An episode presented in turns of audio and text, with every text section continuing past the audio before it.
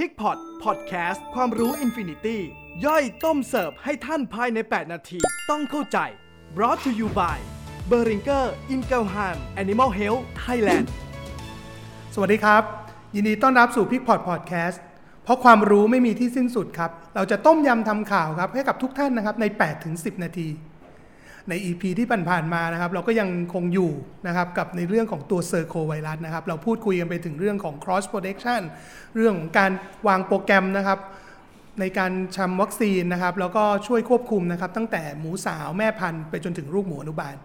วันนี้ฮะขออนุญาตอัปเดต ข้อมูลวิชาการล่าสุดนะครับ ที่มีการตีพิมพ์นะครับ ในงานประชุมวิชาการสัตวแพทย์นะครับ ทั่วโลกนะครับ หรือว่า IPVS 2022 ซึ่งงานนี้ครับเป็นงานตีพิมพ์วิชาการนะครับของภายในประเทศไทยเราเองนะครับ โดยคุณหมอกนกวันนะครับ แล้วก็ทีมงานนะครับ จากการศึกษาครับของคุณหมอกนกวันนะครับ แล้วก็คณะที่ทำการศึกษาเนี่ยศึกษาดูครับว่าวัคซีนนะครับเซอร์โคไวรัสที่มีอยู่ในท้องตลาดทั้งหมดเนี่ยมีประสิทธิภาพอย่างไรบ้างนะครับ ในการช่วยควบคุมนะครับ แล้วก็ป้องกันโรคนะครับ โดยเฉพาะในฟาร์มนะครับที่มีสุขภาพ สมบูรณ์แข็งแรงนะครับ หรือว่าเป็นฟาร์มที่ปลอด PRRS การศึกษาของคุณหมอกนกวันนะครับ ก็เริ่มต้นนะครับในฟาร์มแม่พันธุ์นะครับ ขนาด 2,000 แม่นะครับ ปลอดต่อเชื้อ PRS ครับทำการหย่านมนะครับ ลูกสุกรนะครับ ทั้งสิ้น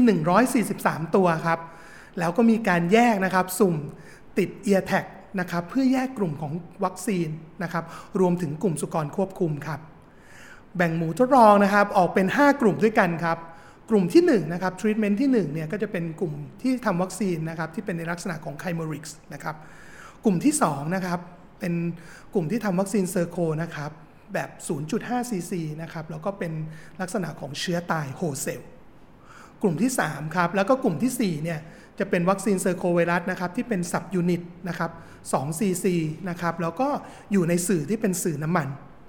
กลุ่มที่ 5 ครับ เป็นวัคซีน circovirus นะครับ ที่เป็น subunit นะครับ purify antigen อยู่ในสื่อน้ำโพลิเมอร์นะครับฉีด1ซีซีครับ และแน่นอนครับว่ากลุ่มที่ 6 เนี่ย ก็จะเป็นกลุ่มที่เป็น subunit อยู่ในสื่อน้ำมัน แต่ทำนะครับ intradermal ครับทำการคละนะครับตัวหมูเนี่ยลูกหมูนะครับทดลองแต่ละตัวเนี่ยกระจายลงไปนะครับในแต่ละกลุ่มเนี่ยมีมีหมูกระจายอยู่ในทุกกลุ่มนะครับเพื่อลดในเรื่องของไบแอสต่าง นะครับเลี้ยงอยู่ในสุกรนะครับเลี้ยงอยู่ในโรงเรือนสุกรเนี่ยหลังเดียวกันครับนะครับแล้วก็คนเลี้ยงนะครับรวมถึงผู้ที่ดูแลเนี่ยแล้วก็โปรแกรมอาหารต่างๆเนี่ยทำเหมือนกันทั้งโรงเรือนนะครับ มีการติดตามสุขภาพต่างๆนะครับเจาะเลือด แล้วก็วางแผนคุณภาพ แล้วก็ติดตามเรื่องของประสิทธิภาพต่างๆนะครับเท่าเทียมกันนะครับทำการแบ่งนะฮะเก็บตัวอย่างครับเลือดหมูเนี่ยทุกๆ 2 สัปดาห์ครับโดยสุ่มมาจาก กลุ่มทดลองแต่ละกลุ่มเนี่ยประมาณ 5-10 ตัว เพื่อมาดูนะครับการติดเชื้อในกระแสเลือดครับ ดูเรื่องของลักษณะของการเจอไวรัเมียนะครับ จากผลการทดลองนะฮะพบว่าเมื่อติดตามในเรื่องของประสิทธิภาพนะครับ ในเรื่องของอัตราการเจริญเติบโตต่างๆ แล้วเนี่ยก็พบว่าในส่วนของตัวหมูนะครับ กลุ่มที่5ครับที่เป็นในเรื่องของตัว สื่อน้ำโพลิเมอร์นะครับเป็น subunit purify antigen เนี่ยให้อัตราการเจริญเติบโตครับ ADG ที่ดีที่สุดนะครับไม่ว่าจะเทียบกับวัคซีนกลุ่มอื่นๆ รวมถึงกลุ่มควบคุมนะครับให้อัตราการเจริญเติบโตนะครับในช่วงตั้งแต่ยานมนะครับจนถึงประมาณ 18 สัปดาห์เนี่ยอยู่ที่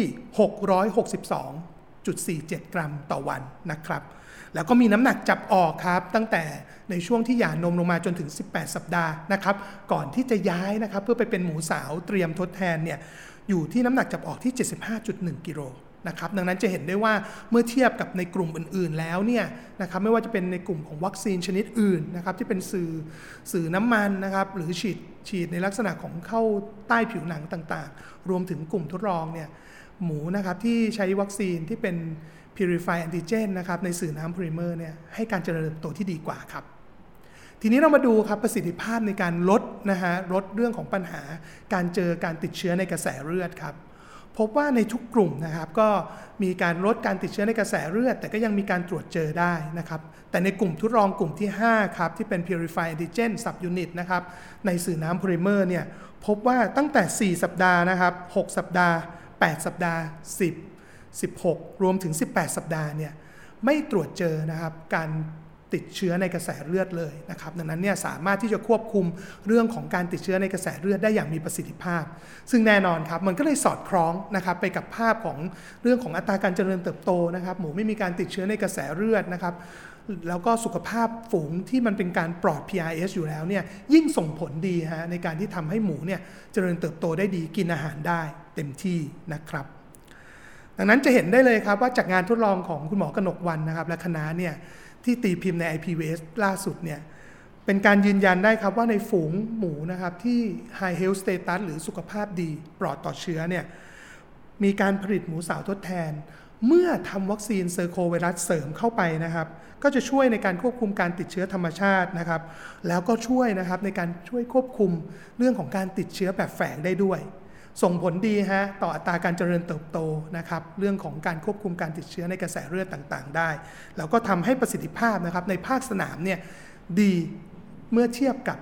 กลุ่มควบคุมรวมถึงวัคซีนชนิดอื่น ๆ หากไม่อยากพลาดนะครับ ข้อมูลวิชาการดีๆนะครับ ก็อย่าลืมนะครับกดติดตามนะครับ กด subscribe นะครับในส่วนของตัว p i c p o t Podcast นะครับ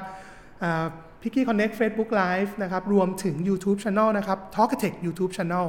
สำหรับวันนี้ขอบพระคุณครับ สวัสดีครับ